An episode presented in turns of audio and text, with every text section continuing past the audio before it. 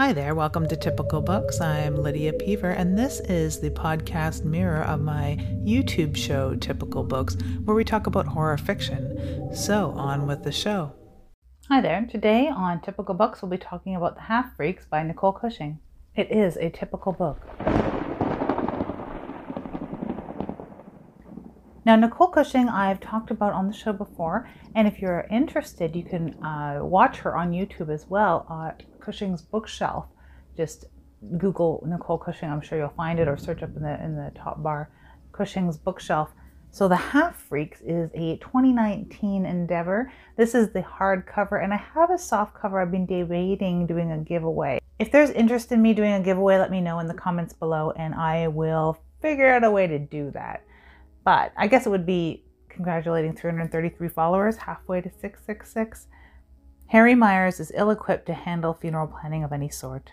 If he had a goldfish and that goldfish died, he would probably find a way to bungle the flushing. But when Harry's mother passes away without having made any arrangements, and he's the only surviving next of kin, Harry is called on to navigate a grimly hilarious half real world of morgues, morticians, fetishes, and cosmic disaster. Transgressive and bleakly funny, terrifying but surprisingly humane, The Half Freaks showcases Nicole Cushing's ever evolving take on the weird. And it is an ever evolving take on the weird, is a great way to describe it.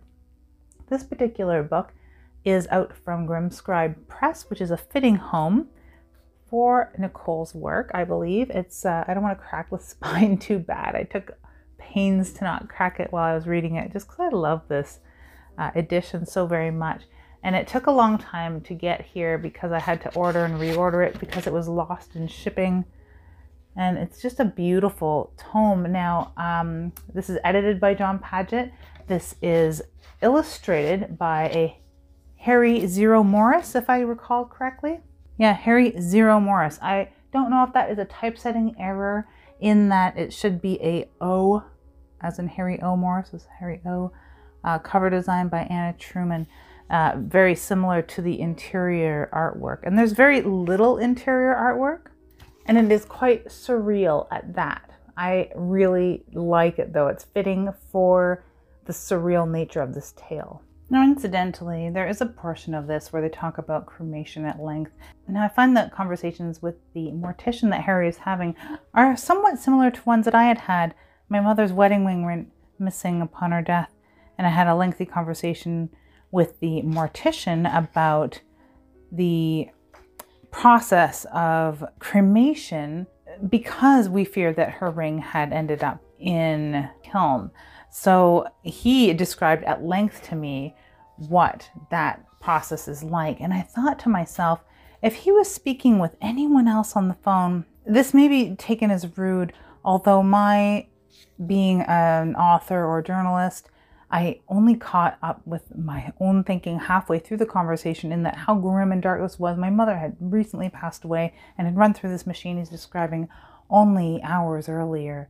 So it was a very strange conversation to be had having, but I'm sure he took the moment to revel in being able to talk about his work for once, perhaps.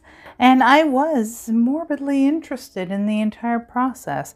It also did help assuage our fears that the ring could not have handed up in there. And uh, I guess we were relieved to realize it must have just been stolen. So that's an interesting little story time, if any at all. Now, it is a short work. It's something like 120 pages or something, or 100 pages of actual text here. So I, I I'm, don't want to give away anything else other than Harry would make a mess of his mother's funeral. Go figure. Once you meet Harry, and it's a very interesting introduction in the style of the weird. And if you had read uh, Sick Grey Laugh by Nicole Cushing, it's very in line with that sort of style. And when they say in the back cover copy here, ever evolving take on the weird, Cushing's work is like a, a journey through her evolution of the weird. It's not like you wake up one day and she switches genres, like an author who all of a sudden takes a totally different tack from novel to novel. Uh, her style is progressing from the beginning to now. And this would have been around the same time as the Sick Grey Laugh or right before it, somewhere in there. So it stands to reason it's very similar. And it's also within that evolution of her style, uh, which has been a joy to follow I will say. Now, to describe the half freaks in that it is a tragic cosmic drama, it's a, a very strange four act mess and compelling in what Harry is describing that he's what the world that Harry is navigating is very fascinating. And the narrator here is this omniscient, strange person, the author, who is privy to what is going on in Harry's head, but told with a real step back approach. And I really like this. I don't know how else to describe it because I'm not very bright, but this is written in a, to me, a wholly unique way. Now, envision, if you will, the story of the the lonesome death of Jordy Verrill, if you're familiar with the Creepshow classic, starring Stephen King, written by Stephen King.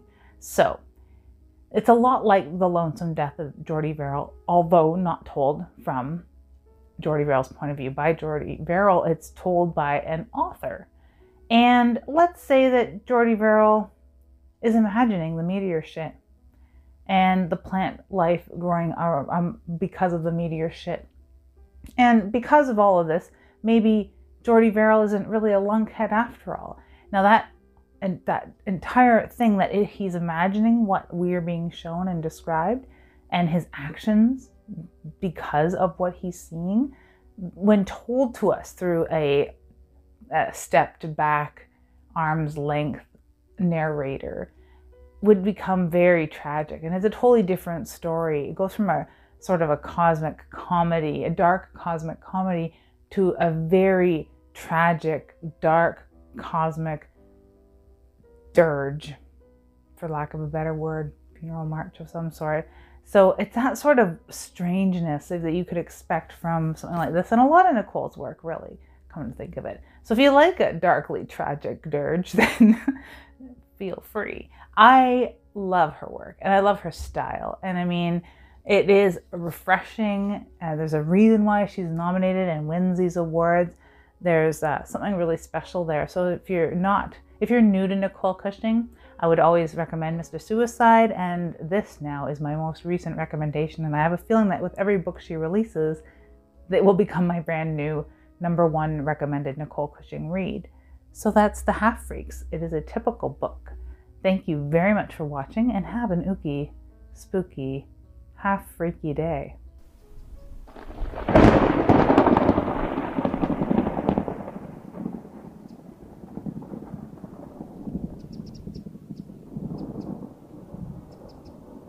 We tell ourselves that our favorite writer will be remembered forever, when in fact, every writer who leaves the stage is eventually lost in the deluge of new writers looking to take their place. We dare not even consider the fact that language as we know it is on borrowed time, that one day, a mere 2,000 years from now, no one will be able to understand Hamlet's famous soliloquy, let alone the beautiful bleakness of Ligotti. And at that point, in less than the blink of a cosmic eye, it will be as though the bard and the grim scribe had never been born. That is all just a long, drawn out way of explaining that there's nothing wrong with fabricating Harry's backstory, or for that matter, his present day adventures. Human beings are constantly making shit up, and I am, first and foremost, a human being. Or something darker. That is from Nicole Cushing's The Half Freaks. If you are looking for something new to read, some insight or reviews of horror you have read, or even talk from a writer's perspective, I hope you enjoy this little show. Feel free to check out the YouTube version by searching Typical Books, or visit me at lydiapeever.ca. Thank you, and have a dark, devious day.